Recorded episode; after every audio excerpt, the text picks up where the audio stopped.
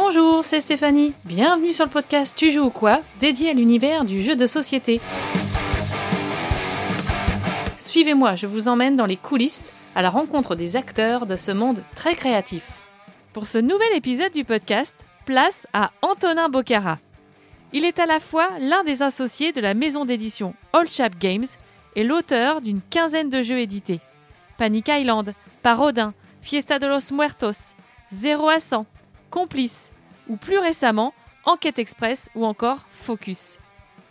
Avec Mysterium Kids, co-créé avec Yves Hirschfeld, il a remporté mi-juillet le Kinderspiel des Jahres 2023. Ma rencontre avec Antonin s'est tenue une quinzaine de jours avant la cérémonie du célèbre prix allemand, lors du festival Paris est ludique. Eh bien, je suis content de retrouver Antonin pour ce nouveau podcast. Bienvenue sur le podcast, Antonin. Ben merci, euh, merci à toi, c'est cool. Donc, merci d'avoir accepté l'invitation suite aux recommandations de, de Marc-Antoine Doyon sur un précédent podcast. Voilà, donc euh, c'est cool. Ben, c'est chouette de la part de Marc-Antoine. euh, que c'est vrai, ça fait un petit moment. On s'est connus euh, sur Etu Game où il faisait plein de petites vidéos. Et là maintenant, euh, il a fait son premier jeu Asdor là et tout. Donc euh, ça fait plaisir en tout cas qu'il qu'il- qu'il m'ait conseillé. Bah voilà, donc euh, bah, écoute. Euh, donc euh, du coup, l'idée c'est qu'on revienne un petit peu sur ton parcours d'auteur. On va pas forcément revenir à- sur le détail de chaque jeu, hein, parce que ça commence à, à faire le catalogue s'agrandit. Mais déjà, bah, peux-tu me dire un petit peu les, les- les- les débuts, les, prémices du jeu? Quel été le déclic? Alors quel était le déclic Bon déjà le jeu, moi je, consi- enfin, je considère, la première chose que fait un, un bébé, c'est pas de parler, c'est pas d'écrire, c'est pas de marcher, c'est de jouer. Donc c'est la première interaction qu'on a. C'est plus qu'on l'oublie après. Donc quel est le déclic qui m'a fait revenir? Mais j'estime que c'est surtout revenir parce que on est des homo ludens quoi. On joue. C'est l'interaction première. Après, euh, moi ça a été vraiment le jeu au sens large. C'est-à-dire que j'adore le sport, qui est un jeu. J'adore la musique, j'adore le théâtre et le jeu de société aussi. Mais donc justement, d'abord, moi j'ai surtout fait beaucoup beaucoup de sport.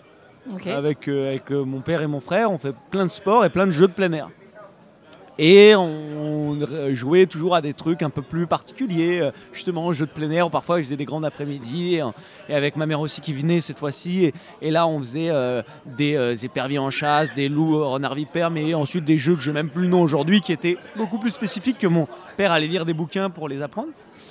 Et puis un jour, ils sont allés à Oya, au Oya Café. Ram- ils ont ramené tous les deux, euh, ma mère a ramené plusieurs jeux, euh, Bonanza, euh, C'est ce qui prend, D'accord. et qui ont été là, là, des vraies révélations de jeux de société. Ou C'est ce qui prend et Bonanza, ouais, c'était vraiment les deux premiers où j'ai adoré. Mhm. Bien sûr, j'ai joué à Monopoly, j'ai joué au Kies, j'ai joué à tout ça, mais mes deux, voilà, de, où je me suis dit, waouh, et Klein Fischer aussi, qui est un petit jeu pas Ah, très pas connu, ça. Mhm. Petit jeu de stop encore très très bien. Ok. Voilà, allemand. euh, Donc tu as commencé à jouer en famille j'ai joué en tout famille, simplement. clairement, clairement, voilà, j'ai joué en famille et là et là je suis tombé, euh, je suis tombé dedans quoi. Mm, Tomber dedans, ok. Et alors, mais alors, comment après euh, on tombe dedans? Ok, donc on joue, on découvre et tout ça, mais comment un jour on se dit, bah tiens, moi aussi j'ai des idées et j'ai des envies et j'ai des idées de jeu et voilà. Euh, comment Ouais, ça démarre ça? Parce que Ah, c'est un processus. Déjà, je pense que si je m'étais dit je veux être auteur de jeu, je ne serais pas arrivé parce que ça m'aurait stressé, ça m'aurait mis un truc. Donc c'est un processus qui s'est fait de manière assez naturelle. hein. C'est-à-dire que moi je euh, je te dis, je commençais à aimer les jeux, mais on n'en avait pas 10 000, hein, on en avait quelques-uns. Mhm. Et un jour, mes parents partent au Mexique pendant un mois. Et d'habitude, je, je partais toujours avec eux. J'ai passé une partie de mon enfance là-bas. Mais là, j'avais 18 ans et j'avais un poste de surveillant de lycée. Et donc, je ne pouvais pas partir. Donc, je suis resté un mois tout seul. euh, et c'était dans le Lot. Moi, j'habite dans le Lot, dans un tout petit village. On fait pas grand-chose tout seul dans le Lot pendant un mois. Donc, j'ai invité des potes qui étaient des lycéens, justement. Qui sont encore des très grands amis à moi, qui viennent faire les festivals avec moi. Et euh, je les invite et on se met à jouer le soir. Et je sors tous les jeux que j'ai et chacun, je dis bah amenez vos jeux aussi. Et là, on, on se met à s'éclater. Et là, là, je me dis mais je suis surveillant, je suis très riche. En ce moment, j'ai 600 euros par mois. Euh, je peux mettre de côté, je mets 100 euros de côté tous les mois pour acheter des jeux. Et on se met à jouer, à jouer, à jouer. On se dit mais c'est génial, comme si on ouvrait une nouvelle porte. T'augmentes ta ludothèque. J'augmente ma ludothèque et là on se dit mais ça serait cool de faire jouer les gens aussi pour qu'ils découvrent ce qu'on a eu la chance de découvrir. Mm. Donc on, on monte une association avec mes, mes deux potes, un petit collectif plus qu'une association où tous les mois on fait des soirées jeux. Qu'on continue encore. hein. Ah, c'est génial. Ça fait Toujours donc j'avais village. 18 ans, ouais, dans la petite ville à côté de 3000 personnes, on continue encore. On a entre 30 et 50 personnes qui viennent tous les mois Et à chaque fois, il y a de nouvelles personnes qu'on connaît pas. Donc, tu as, tes- tes testeurs, du coup, là. Ouais, alors là, je proto fais pas Non, forcément pas trop forcément. tester de proto, mais plus j'amène plein plein de jeux et on fait jouer. Et au bout d'un moment, à force de jouer les gens, bah, je me suis dit, mais est-ce que je pourrais pas tester moi aussi de faire des jeux? Mhm. Au début, sans prétention aucune, euh, voilà, juste comme ça. Euh, et toujours sans prétention, j'espère. Et le Et- premier jeu, finalement, le premier jeu, c'est pas forcément le premier jeu édité. Enfin, je sais pas, est-ce que est-ce que t'as as souvenir? Ouais, ouais, je me rappelle très bien, sûr. Ça s'appelait Altus Situs Fortus. C'était un jeu sur les JO. Parce que j'étais passionné de sport et c'était un gros jeu de gestion. Alors que tu vois, dans Ah ma ouais, production actuelle, euh, je ne fais, j'ai plus jamais fait ça. Ouais. J'ai bossé euh, plein, plein, plein dessus et. Tu t'es mis la le barre très haute dès le départ. Ben, ouais, dit, mais j'ai commencé à jouer à des jeux de gestion ensuite. Ok. Et maintenant, j'y joue plus du tout. Parce que je- c'est moins, beaucoup moins mon truc. Euh, et euh, je suis allé au Festival de Cannes, je l'ai montré au off. Personne n'est venu jouer pendant deux jours, je me rappelle très bien. Ah oui, c'est fou ça. Ouais, ouais, donc j'ai dit j'arrête, je vais faire des trucs plus simples. c'est un truc de fou. Hein C'est un, truc de fou le Ouais, off, mais quand il était moche mon jeu, il était, pas, pas terrible. D'accord. Donc il est rangé dans un carton. Qui sait, peut-être un jour ça ressortira. Peut-être, mais j'estime qu'il lui manque une émotion forte. Ouais, d'accord. Voilà. Il y a peut-être à, à rechercher quelque chose.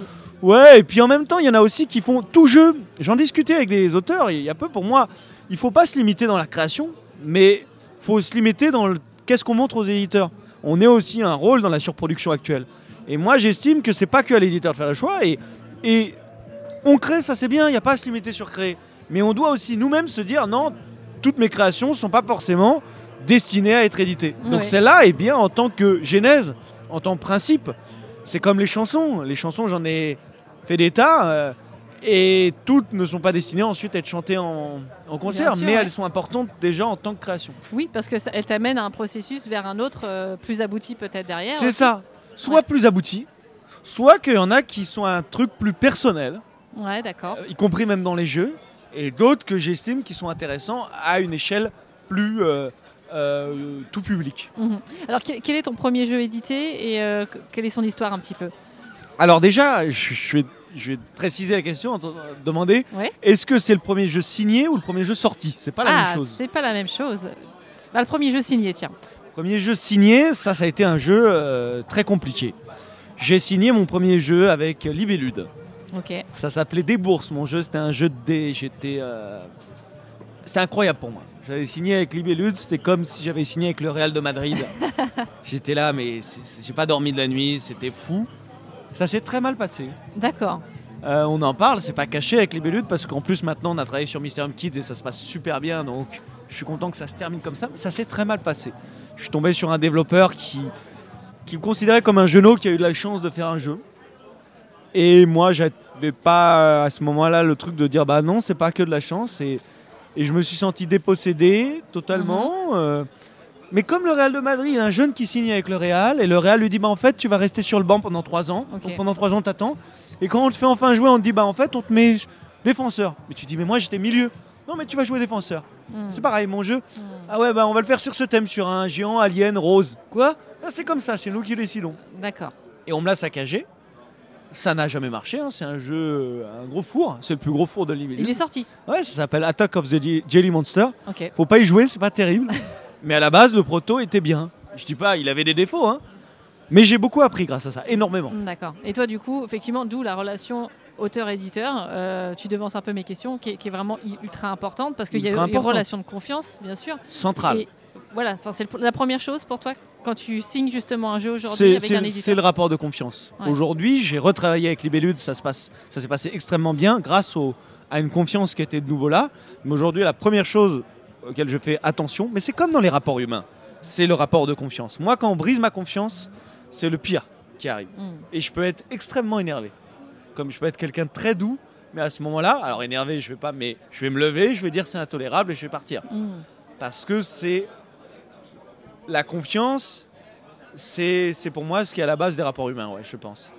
Et donc un éditeur, c'est ce que je recherche avant tout, avant l'argent, avant de la reconnaissance, Mhm. c'est de se dire on va bosser ensemble.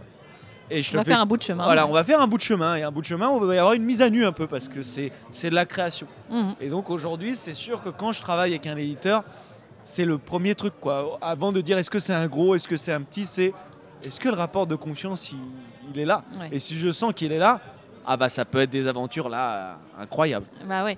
Et alors, euh, donc du coup, effectivement, le catalogue commence à être un- assez euh, conséquent. Donc euh, il y a euh, Fiesta de, de l'Ouest Mortos, forcément, Focus qui vient de sortir, Parodin, Mysterium Kids, euh, Kids of London. euh, Qu'est-ce qu'on a encore Euh, Enquête Express qui est sorti aussi cette année. Ouais ouais. Voilà, donc beaucoup de jeux euh, qui, qui ont un peu peut-être un dénominateur commun quand même, qui est le, le- des jeux assez, euh, assez rapides, malins, euh, euh, frénétiques parfois, des jeux d'ambiance.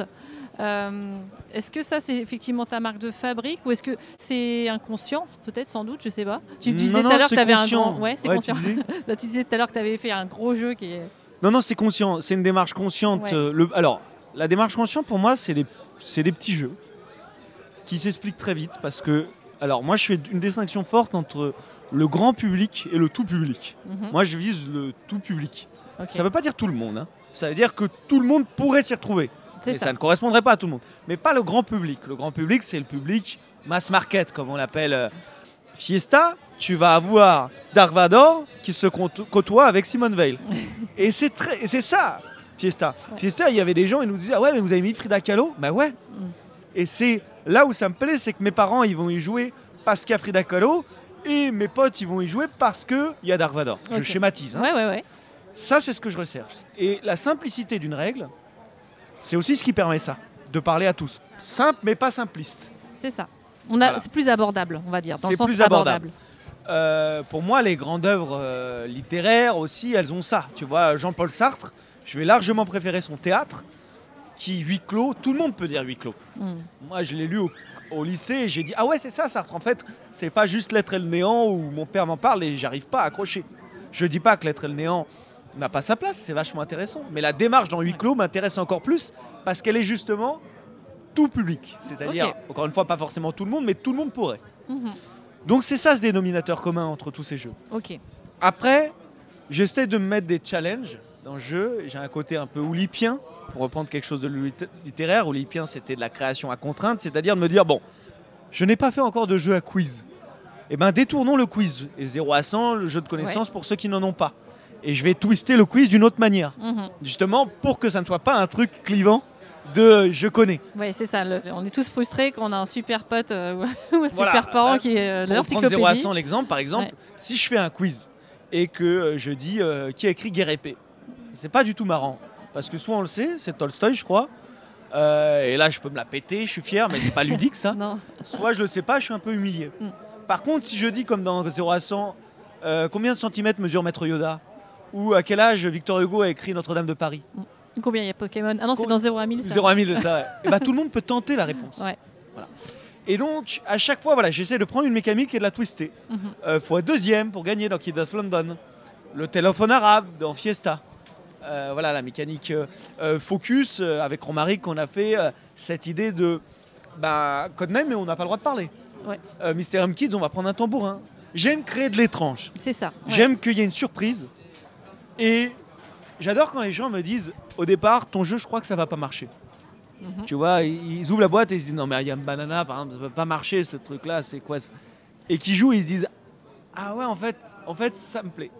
Et cette émotion de je croyais que ça va pas aller me plaire et que ça va me plaire, c'est comme dans la vie. Mhm. Tu rencontres quelqu'un et tu dis Bah, Un premier a priori et puis. et euh, tout à coup tu dis génial. Je trouve ça fabuleux. Ouais. Et c'est ce que je recherche cette émotion là, c'est un des trucs qui me plaît le plus. Ok. Et ben ça marche a priori. Ça dépend. hein, Ah non, c'est vrai, Parfois ça rate, hein, mais. Euh, bien sûr. Mais, tu vois, que- l'enquête, c'est pareil. Je me suis dit, enquête express, je vais essayer Ouais. de faire l'enquête à ma sauce. Euh, et, mais je parler du sport tout à l'heure. hein. Euh, les sportifs qui m'ont le plus marqué, c'est pas forcément les plus grands champions. C'est les, les mecs ou les filles qui tout à coup sont arrivés, ont proposé un truc totalement différent. Euh, par exemple, il y a Dick Fosbury. Ouais. C'est, on connaît le Fosbury. Ouais. Mais en fait, ça vient de Dick Fosbury, qui était un mec qui, un jour, alors que tout le monde sautait sur le ventre, s'est mis à sauter sur, le dos. Ouais. Tout le monde s'est foutu de sa gueule au départ. Les jurys, les juges, ils n'étaient même pas sûrs d'homologuer le prix. Finalement, il a gagné. Il a été gagné les JO. Mais c'est pas celui qui a le plus de titres. Hein. C'est pas le record du monde aujourd'hui. Mais il a surpris et par l'étrange en plus. C'est-à-dire Ouais. qu'au départ, on pensait que ça allait rater. Garincha, footballeur incroyable qui avait une jambe plus courte que l'autre de 6 cm. Et avec lui, le Brésil n'a jamais perdu quand il jouait avec Pelé. Bah ça, j'adore ces histoires-là. Et moi, si je peux être le Garincha Ouais. euh, de. D'ailleurs, j'ai une jambe plus courte que l'autre aussi. Euh, mais moins. De, du- 6 cm, ça commence à faire. Voilà, 6, non, moi j'ai j'ai- j'ai 1,2 et c'est déjà pas mal. Hein. Si toute proportion gardée, si je peux être le Garinja du jeu de société, ce serait extraordinaire. C'est chouette comme vision de, de- des choses. Et euh, par exemple, c'est un truc qui me, qui me plaît bien, c'est dans Complice. Il y a des choses qui font référence à des trucs qu'on a connus aussi gamin. Quoi. Euh, le coup des lunettes euh, dans Pif Gadget, par exemple. Voilà, ouais. Je pense que c'est peut-être ça qui est, qui est ressorti. Oui, bah complice, ça a été avec Jules, là, qui est d'ailleurs en face, en face mais de oui, moi. tiens, ça, c'était une correspondance d'idées où c'est, euh, on a réfléchi ensemble. C'est lui qui a eu l'idée des lunettes euh, filtres. Moi, j'étais dans un jeu de parcours à ce moment-là où on parlait. Il y en avait un qui a les yeux fermés, il y avait mon pote Arthur. Donc parfois aussi, c'est des mélanges. Tu vois, euh, c'est ça qui est beau aussi euh, dans la création. C'est que parfois on crée seul, parfois on co-crée. Le co-autorat, justement, ça, c'est quelque chose que tu, tu aimes particulièrement? Alors, je Justement, trouve ça très dur. Ouais. On est déjà plusieurs dans ma tête. Alors si on en rajoute, je dirais pas que j'aime particulièrement. Alors si j'aime particulièrement, mais c'est très dur. Donc pour moi, c'est plus rare.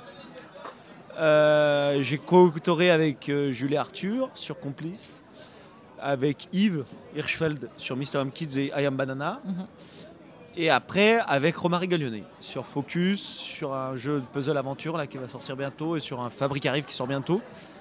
Bah, c'est pas simple. Hum. Euh, Il y a des fois, c'est très simple. Et j'ai essayé avec d'autres personnes.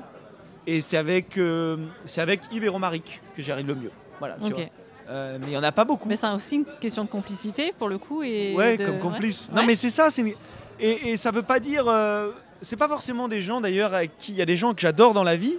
Ça n'a rien à voir d'arriver à créer ensemble. Hum. Tu vois, c'est encore d'autres choses pour moi. Ouais. C'est. euh, c'est vraiment. euh, là, il y a deux loustiques qui me regardent, il y a trois loustiques qui me regardent. Par exemple, co-créer avec eux, ça serait impossible, tu vois. Ah ouais. non, j'adorais avec Rémi et Nathalie, pour ne pas les citer. Et J'ai parlé- sont, du coup Voilà, j'ai parlé de toi, Jules, juste avant.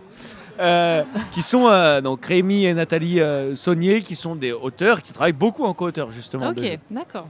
Voilà, qui ont créé Twin It, par exemple. Euh, D'accord, ouais. voilà, mais des tas d'autres choses comme euh, euh, Petit Peuple, etc., etc.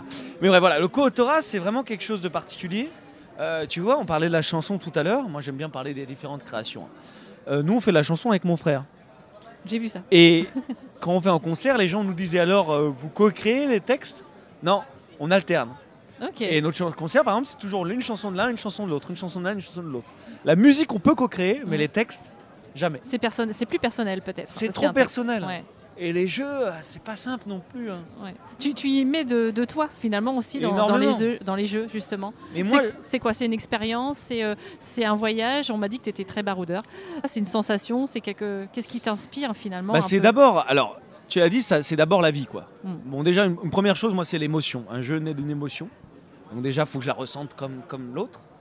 Et ensuite, souvent, il y a un grand lien avec ma vie. Euh, moi, je- j'estime que le boulot, souvent d'auteur, c'est aussi tout un travail de source. hein. Par exemple, euh, sur Sherlock Holmes, je me suis re- sur Focus, je me suis relu tous les Sherlock. D'accord. Et j'ai annoté chaque mot, euh, chaque mot que je trouvais intéressant et qui pourrait être dans le jeu. Et ensuite, on les a remis avec Old Chap. Alors là, je pouvais me permettre ça parce qu'en plus, je suis un des membres dans le Chap. On va y venir. Mais je leur disais, voilà, bah, j'ai lu ça, hop, tel mot ensuite qu'on inclut comme image. Ensuite, Jules faisait le brief, puisque c'était directeur artistique sur ce jeu, à l'illustrateur. Et ensuite, je disais, bon, bah, très bien, bah, on va, les joueurs, je veux qu'à la fin, ils puissent jouer certaines enquêtes dans Focus. Donc, euh, si tu prends la carte 13, 26, 42, machin, ce ne sont que des éléments qui sont mentionnés dans l'étude en rouge. Par exemple, de Sherlock Holmes. D'accord. Euh, une autre, tu peux jouer la signe des 4 aussi. Tu peux jouer 5 pépins d'orange. Euh, et c'est parce qu'il y a eu tout ce travail de source. Euh, Fiesta de los C'est un gros Muertos. boulot de malade en fait. Ouais, ouais, c'est pour ça que j'en fais moins. ouais. Je te dis aussi Fiesta de los Muertos. Non seulement tous les personnages sont morts dans le jeu, mais deux ans auparavant, mon père avait écrit un bouquin qui s'appelait Des eaux pour l'éternité. Mhm. Parce que ça fait 40 ans qu'il lui travaille sur les Mayas et moi j'ai vécu au T'as Mexique. vécu au Mexique donc tu Voilà. disais, ouais. Et euh, bah, il y a une chanson à la fin de la règle qu'on chantait lors de conférences avec mon père sur la- les morts. Et elle est dans le jeu. Oui, et c'était pas du tout la thématique de départ. Tout à fait. Ah, tu peux revenir là-dessus? C'est pas toujours moi euh, qui trouve les thématiques. euh, et euh, dans le cas de Sherlock, par exemple, c'est moi qui l'ai trouvé. Elle me tenait très à cœur, même si après on l'a peaufiné avec toute l'équipe, hein, bien sûr, et avec Romaric en tant qu'auteur. Sur Fiesta, je suis arrivé avec juste la méca. Juste la mécanique où j'ai appelé PA, je me rappelle très bien, je lui ai dit là, je crois que j'ai un truc qui marche vraiment bien. Euh, je sentais qu'il y avait un truc qui se passait dans la partie. Je voulais créer un jeu pour le nouvel an, pour mes potes, j'en avais marre de jouer aux mêmes choses. Et, et d'immédiatement, ça a pris. Et là, on a beaucoup réfléchi à la thématique. Ce n'est pas moi qui ai eu l'idée de Fiesta de los Muertos. C'est, euh, je crois que c'est Jules et PA qui en ont parlé. Euh, et là, j'ai dit, mais carrément, parce qu'en plus, ça me touchait émotionnellement. Et donc là, on a pu faire tout le travail de cohérence pour que tous les éléments, chaque personnage du jeu soit mort. Mort dans la vie ou mort dans la fiction. Mm. Dark Vador, la mère de Bambi. Voilà. oui. Ouais. Et euh, ensuite, le travail aussi de citation des morts dans le jeu. On a mis les morts qui. Il y a des petites citations en bas qui sont des morts dans le jeu qui parlent de la mort. Euh, euh, Brassens, les morts sont tous des braves types. Euh, Platon, la mort n'est que le commencement. Enfin voilà. Mhm. Ce travail de cité de la chanson. Et ensuite, sur Fiesta, ce qui a été incroyable, par exemple, c'est toutes les traductions aussi. Où il a fallu toujours vérifier qu'à Ah chaque fois, ils prenaient que des morts, des morts liés à leur culture. Donc, on vérifiait tous les fichiers euh, euh, japonais, euh, tchèques, hongrois. Oui, parce qu'on n'a pas même personne n'a le même rapport à la mort là, pour le coup. Voilà. Et donc, ils avaient une base, dans ces cas-là, de 90 personnages internationaux qui ne changeaient pas. Ok. Dark Vador, Cléopâtre, ça marche dans tous les pays. Mais 30 personnages français qu'on avait enlevés pour mettre les leurs. D'accord. Et là, ils avaient un cahier des charges. Je peux te raconter une très belle anecdote d'ailleurs par rapport à ça. Vas-y. C'est bien. Euh, toujours en lien au sport. Tu as vu mon lien au sport euh, euh, Cette histoire, je la commence par euh, autre chose, par le sport. Un jour, je suis chez moi et j'ouvre une lettre. Et c'était une lettre anonyme. vu. Ok. Et cette lettre anonyme, je l'ouvre et il y a une- un journal avec une photo d'un sportif qui s'appelle Émile Zatopek. Et je ne connaissais pas Émile Zatopek à l'époque, pas bien. Et il y a marqué cette simple phrase laconique On dirait toi quand tu cours. Je cherche qui m'écrit ça, je vais à mon club d'athlètes, personne ne me répond. Et je ne trouve pas qui m'a écrit ça. Défaut de trouver, je cherche qui est Émile Zatopek. Je recherche qui est Émile Zatopek, et là je vois que c'est un coureur incroyable qui est le seul à avoir gagné le 5000 mètres, le 10 000 mètres et le marathon dans un même Jeux olympiques, euh, 1956 je crois, euh, à Hels- Helsinki. Mhm. Et je vois aussi que c'est quelqu'un d'extrêmement intéressant dans son histoire personnelle, qui politiquement s'est opposé quand les chars russes sont arrivés, euh, et qui ensuite a été envoyé dans les mines d'uranium, ok, comme éboueur. Et je vois un personnage fabuleux, et pour la spécificité, on dirait toi quand tu cours, c'était pas élogieux en fait. C'était que Zatopek, quand il court, il fait des grimaces terribles, parce qu'il souffrait énormément. D'accord. On l'appelait la locomotive tchèque et ses bras cadencés tchac tchac tchac tchac. Et ça m'intéresse tellement que j'écris une chanson sur lui Ok. et je vois qu'on en parle au Centre national tchèque de Zatopek. Je me rends au Centre national tchèque, j'écoute toute une conférence sur lui, je me lève pour chanter la chanson, je la chante et je rencontre des gens qui ont rencontré Zatopek. C'est- Je suis ultra touché. Et quoi- quel est le lien Fiesta, tu me diras Eh bien, trois, enfin, ça doit faire cinq ans après, je reçois la boîte tchèque et au dos, sur l'exemple, à la place d'Hercule, il y avait Zatopek. Ah, c'est génial. et ouais. là, j'ai versé ma petite larme. Ah, c'est top. Ouais, sans rien dire, enfin sans rien Sans demander. en rien fait, avoir coup, demandé. Sans rien, voilà. euh, Et, et là, c'est là où je te dis, où pour moi, les jeux, c'est c'est une vie aussi. Quoi. Ouais. Mais c'est C'est- oui, pour le coup, euh, oui, voilà, c'est une vie. C'est vraiment des liens avec des histoires personnelles et c'est chouette. Très très belle. voilà les petites anecdotes. Euh, on va parler un petit peu de ton rôle euh, maintenant chez Old Chap parce qu'effectivement, tu as double casquette euh, d'auteur et, et de co, euh, enfin, co-éditeur. Enfin, comment on appelle ça? Éditeur, ouais, éditeur, je suis un des associés. Un des associés, Voilà. voilà. Quel est donc ton rôle, toi, chez Old Chap et quelle est la façon dont tu travailles? Alors bon, chez Old Chap, déjà, on a à la fois un rôle, on est référent de certaines choses et en même temps, on, on est tous couteaux suisses. Mais on est quand même référent. Je suis référent sur plusieurs pôles. Le pôle de l'événementiel, donc euh, tout ce qui est les festivals. Voilà, c'est pour ça que tu m'as trouvé sur le stand euh, là où j'animais. Mhm. Et euh, après, sur le développement des jeux. Alors, développement, c'est pas création. C'est important. Création, c'est l'auteur. Développement, ça va être peaufiner le jeu. Ça peut être des jeux où je suis l'auteur ou je suis pas l'auteur. Voilà, ça, c'est mon rôle. Mhm. Euh, ça peut être Jean-Baptiste aussi, qui a des autres associés qui s'occupent, soit, soit lui, soit moi, parfois nous deux. Voilà. Ce sont mes deux parties les plus importantes. Après, je fais d'autres petites choses, mais chez All Chap. Ok. Et alors, euh, c'est peut-être pas évident, par contre, d'être à la fois auteur et euh, développeur. Alors quand c'est des jeux, mes jeux comme Fiesta ou autres, c'est moi qui m'occupe du développement, même si énormément, ils vont faire énormément de retours. Mais c'est moi qui vais être le chef de projet. Euh, quand c'est des jeux autres, là, on réédite Link par exemple, là c'est Jean-Baptiste le chef de projet. Ça veut dire que je, je travaille aussi, mais c'est plus.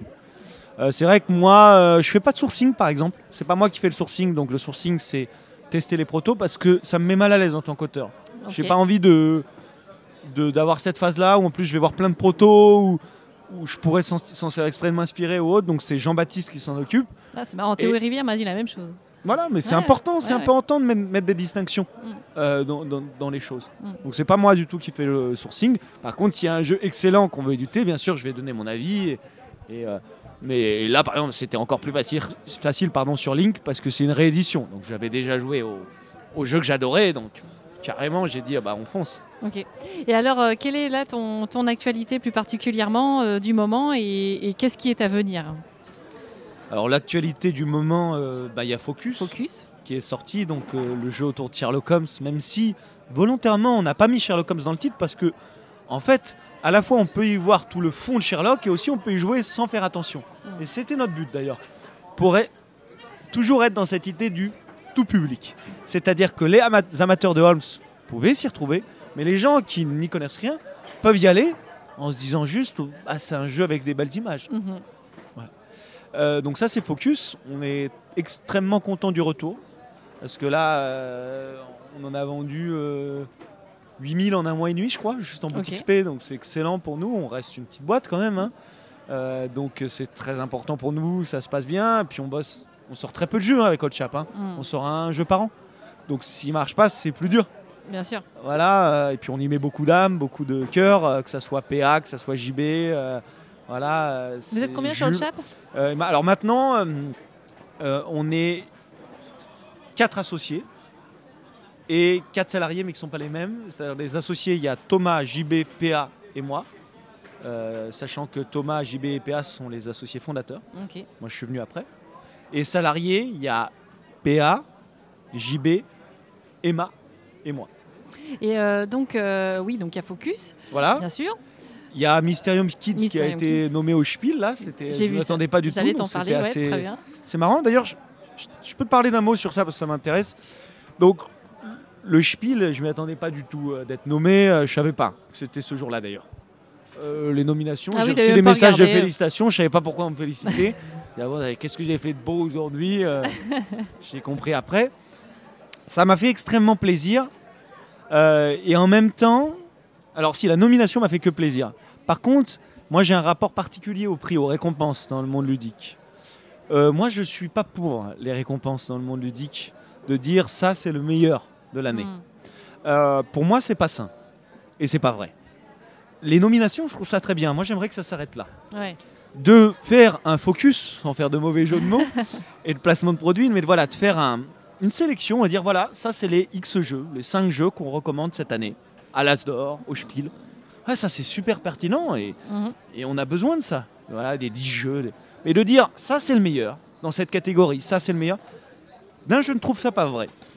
Parce que forcément c'est subjectif. Et d'ailleurs les jurys eux-mêmes disent c'est un choix du jury. Mais on sait bien comment c'est interprété par le public. C'est le meilleur jeu de l'année. Mhm. Voilà. Et oui, et puis euh, on vient en boutique, euh, voilà, on Voilà. euh, ça va créer un énorme amas de ventes juste sur celui-là. Moi, je suis plus sur un équilibre aussi. Et ensuite, ça crée aussi souvent quelque chose où le jeu primé va peut-être être plus consensuel. Parce que justement, il faut quelque chose qui corresponde plus. Alors que dans une sélection, on peut se permettre de mettre des choses plus bizarres. mhm. Et enfin, et peut-être le plus important, je ne sais pas, mais en tout cas, c'est pas sain pour les auteurs. C'est-à-dire, moi, j'ai jamais demandé à être en compétition avec les autres. Ouais. Pourtant, un je préfère- sportif, toi. Mais je questionne ça aussi dans le sport. Je suis d'accord, je suis un Ouais. sportif. Mais justement, c'est parce que je le vois dans le sport. Et en sport, ça fait 5 ans que je fais plus de matchs avec mon frère. Parce que j'ai plus de tennis. On fait juste, on joue. Euh, et en sport, moi aussi, je, par exemple, le ballon d'or, je suis pas pour le ballon Mm. d'or. Moi, je suis pour une sélection des joueurs de l'année, mais pas pour dire ça c'est le meilleur. Parce que c'est le même truc que le défenseur central, l'attaquant. Et je te dis, ça crée un truc malsain en tant qu'auteur. Où moi, tout à coup, je vois des tensions même que je peux sentir en moi ou autre. Où, où tu es là, mais j'aimerais gagner face à lui. Ouais, ouais, c'est quoi comprends. ça? J'ai pas envie de ça. Mhm. Et j'estime qu'en tant qu'auteur, on a le droit de réfléchir aussi aux règles du jeu des prix. Ouais, c'est vrai. Et ça pourrait être aussi un jeu coopératif. C'est-à-dire où on dit, voilà les 10 de cette année. Et moi, je suis pour qu'on réfléchisse, même si c'est moins mass market, moins vendeur que de dire voilà le meilleur. Oui, mais c'est plus vrai, c'est plus sain. Alors si tu gagnes le prix, tu vas être bien embêté du coup. Bah, si je gagne le prix, je dirais ça. Ça veut pas dire que je serais pas heureux, parce qu'on on va pas se mentir. Par contre, Bien sûr. une fois que je suis dans ce jeu-là, j'ai fait un match de tennis avec mon frère avant-hier, non pas contre. Je t'ai dit qu'on joue plus contre, mais on joue en double. J'étais content de gagner.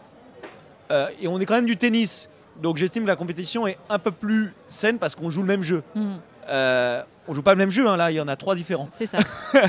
Tu vois, c'est- pas anodin. Donc je serais content, mais j'estime que c'est une joie qui n'est pas forcément saine, qui va flatter trop mon ego en plus. Mm. Tout à coup en me disant, t'es le meilleur. Non, je suis pas le meilleur. Moi, j'ai pas besoin qu'on flatte trop mon ego. J'en ai déjà un qui est bien là. Faudra Donc, demander conseil à Jules. Coup. Hein Faudra demander conseil à Jules. Pourquoi Par rapport à comment il l'a. Comment il a, ouais, comment il a senti euh, Ouais, sa bah, ça serait euh, intéressant sur, de lui euh, demander. Je, je sais pas Tu en exactement. as pas parlé. Ouais. Non, pas directement. On en a, on en a pas trop parlé. Ok. Une petite précision.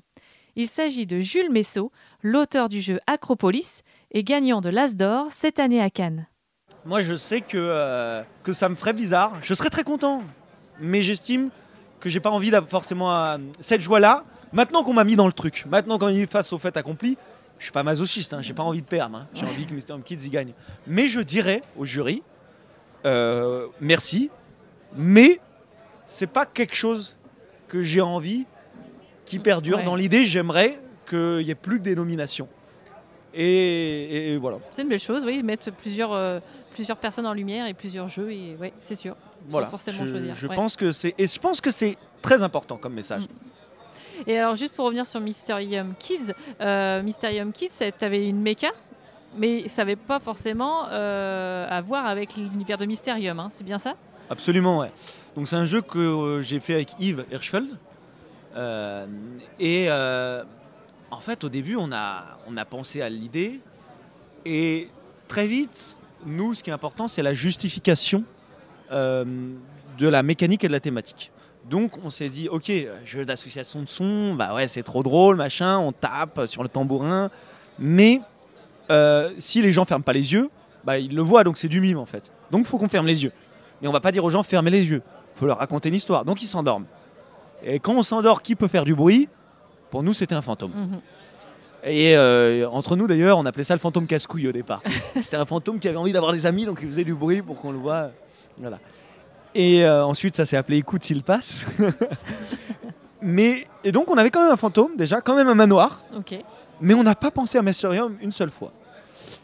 Et quand on est arrivé ensuite, que Spaceco a décidé de l'éditer, c'est ensuite eux qui se sont rapprochés de Mysterium Kids, en leur de, Myster- de. Libellude, pardon, Oui, bellules. en leur disant Eh ben en fait, il y a quand même des points communs forts, c'est-à-dire qu'il y a quand même cette idée de fantôme, de coopératif, d'asymétrie, de lien de l'association, mais là avec une autre association Mm. d'idées. Et donc, ils leur ont proposé à Libellude, et Libellude a dit carrément, et nous on a dit carrément, parce que moi j'adore Mysterium. C'était un vrai honneur, et l'aventure était lancée. D'accord, ok. Ouais, une belle histoire aussi. Eh bien, écoute, euh, j'aurais sans doute encore plein, plein de questions à te poser, mais on va, on va essayer de, de conclure. Euh, Peut-être juste, oui, euh, Ouais, tu m'as parlé des sorties, mais les projets, on, on termine là-dessus et après on, on fait un Il y a un jeu auquel je crois beaucoup, qui s'appelle Puzzle Aventure, qui est dans la, qui s'inspire des jeux de ma première aventure de Gameflow, qui est un puzzle narratif qu'on Mhm. fait, une gamme euh, avec Romaric, à nouveau, Galionnet, euh, donc le même avec qui j'ai fait Focus. Ça, ça sort en septembre, je crois. D'accord, oui, c'est vraiment très proche. Ouais, ouais, on est en train de terminer. Ça sort chez qui Ça sort chez Gameflow. Ok. Ah oui. Voilà. Euh, Il y a également un jeu qui s'appelle La Fabrique à rêves, toujours avec Romaric. L'année prochaine chez Funny Fox. Il y a des nouvelles enquêtes express qui arrivent, dont une que j'ai écrite sur Peter Pan, un peu inspirée euh, d'un côté Peter Pan un peu au plus originel et un peu à la Loiselle, la BD, donc un côté un petit peu plus. euh, mais pourquoi Peter Pan c'est Peter Pan?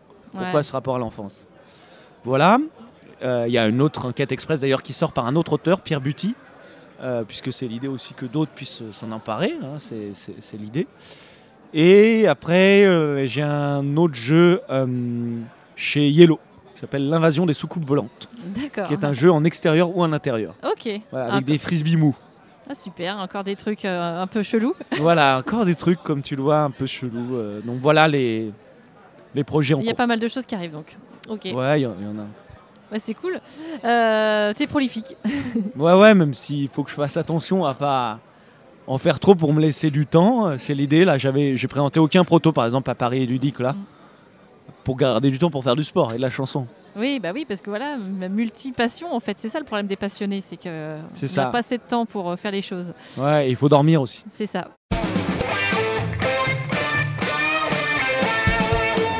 Je te propose de, de finir par le petit Bien portrait sûr. chinois ludique. Voilà, donc euh, je te poser trois questions. Euh, alors la première, c'est si tu étais euh, un mode de jeu, tu serais lequel? Plutôt solo, coopératif, semi-coop, euh, compétitif voilà, Qu'est-ce qui, te, voilà, qu'est-ce qui te définit? Par équipe. Je crois que ça s'est déjà senti un peu dans tes jeux. ouais. Voilà, par équipe. Ok. Euh, si tu étais donc une mécanique de jeu, Si j'étais une mécanique de jeu. Alors, t'as une question sur le matériel aussi après ou pas? Non, mais on peut. Parce que c'est mécanique, je dirais le lancer de dés. Si j'étais une mécanique de lancer le dé. D'accord. Avec cette idée du, de à la fois du hasard et, et du mouvement et, et de, quelque chose voilà, de palpable. de euh, palpable. Ouais. Et puis tu sais, est-ce que, est-ce que, Di- est-ce que Dieu joue au dé? Mm. Oui, mais il les lance dans un trou noir. C'est ce qu'on disait. ouais. Et cette idée, Dieu et dé, c'est la même racine en sanskrit. Et donc ce, ce truc où, où ça se crée au moment que tu lances. J'adore. Ok. Euh, si tu étais un illustrateur, Qui De- je serais? Ouais. Euh, C'est pas Ou facile qui ça. tu aimerais être ou dessiner comme? Euh, Loisel, c'est donc euh, la bande dessinée, euh, Peter Pan notamment par exemple, ou la quête de l'oiseau du temps. Pour quelle particularité ou quelle... Je sais pas, tu m'as dit et. et- C'est le premier qui est venu. Voilà. J'aurais pu dire d'autres, hein, j'aurais pu dire Franquin, que je trouve incroyable. Loisel, il y a quelque chose dans l'univers fantastique. Et dans. À la fois, c'est des traits assez durs parfois, et en même temps, il y a aussi toujours une magie. C'est ça qui me plaît, voilà. C'est dur, magie, un peu comme la vie. C'est dur et c'est magique. Et euh, alors donc le portrait, ça y est. Euh, Est-ce que tu aurais donc quelqu'un à me, euh, voilà, à me conseiller pour interviewer à ce micro, à ce podcast, pour en savoir plus sur, sur la création? J'ai le droit à deux ou pas? Oui. Romaric Gallionnet et Julien Protière. Ok, Julien Protière, on, en a déjà parlé. Ok. Bah écoute, c'est noté. Alors merci de cette interview. Et puis je te propose de conclure par notre phrase habituelle en vidéo et sur le podcast. Tu joues, Ou Ou quoi? Mais alors donc. Il faut le dire en même temps. Ah oui, mais attends. Au jeu d'Antonin Bocara. Tu joues ou quoi J'espère que cet épisode avec Antonin Bocara vous a plu. Si c'est le cas, vous pouvez laisser un commentaire sur les réseaux sociaux de Tu joues ou quoi Comme Jean-Michel et Salut les Noobs sur YouTube ou encore Graf sur Instagram. Tous ont apprécié la vision de Maud Chalmel sur le monde ludique et l'humour de l'illustratrice. Merci pour vos encouragements. Dans le prochain épisode, vous pourrez entendre Céline et Florian Grenier, les fondateurs de la maison d'édition Greux Games. Restez à l'écoute